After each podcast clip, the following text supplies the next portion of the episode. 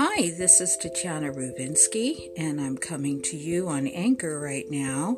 And I would like to share with you a podcast that will be coming out.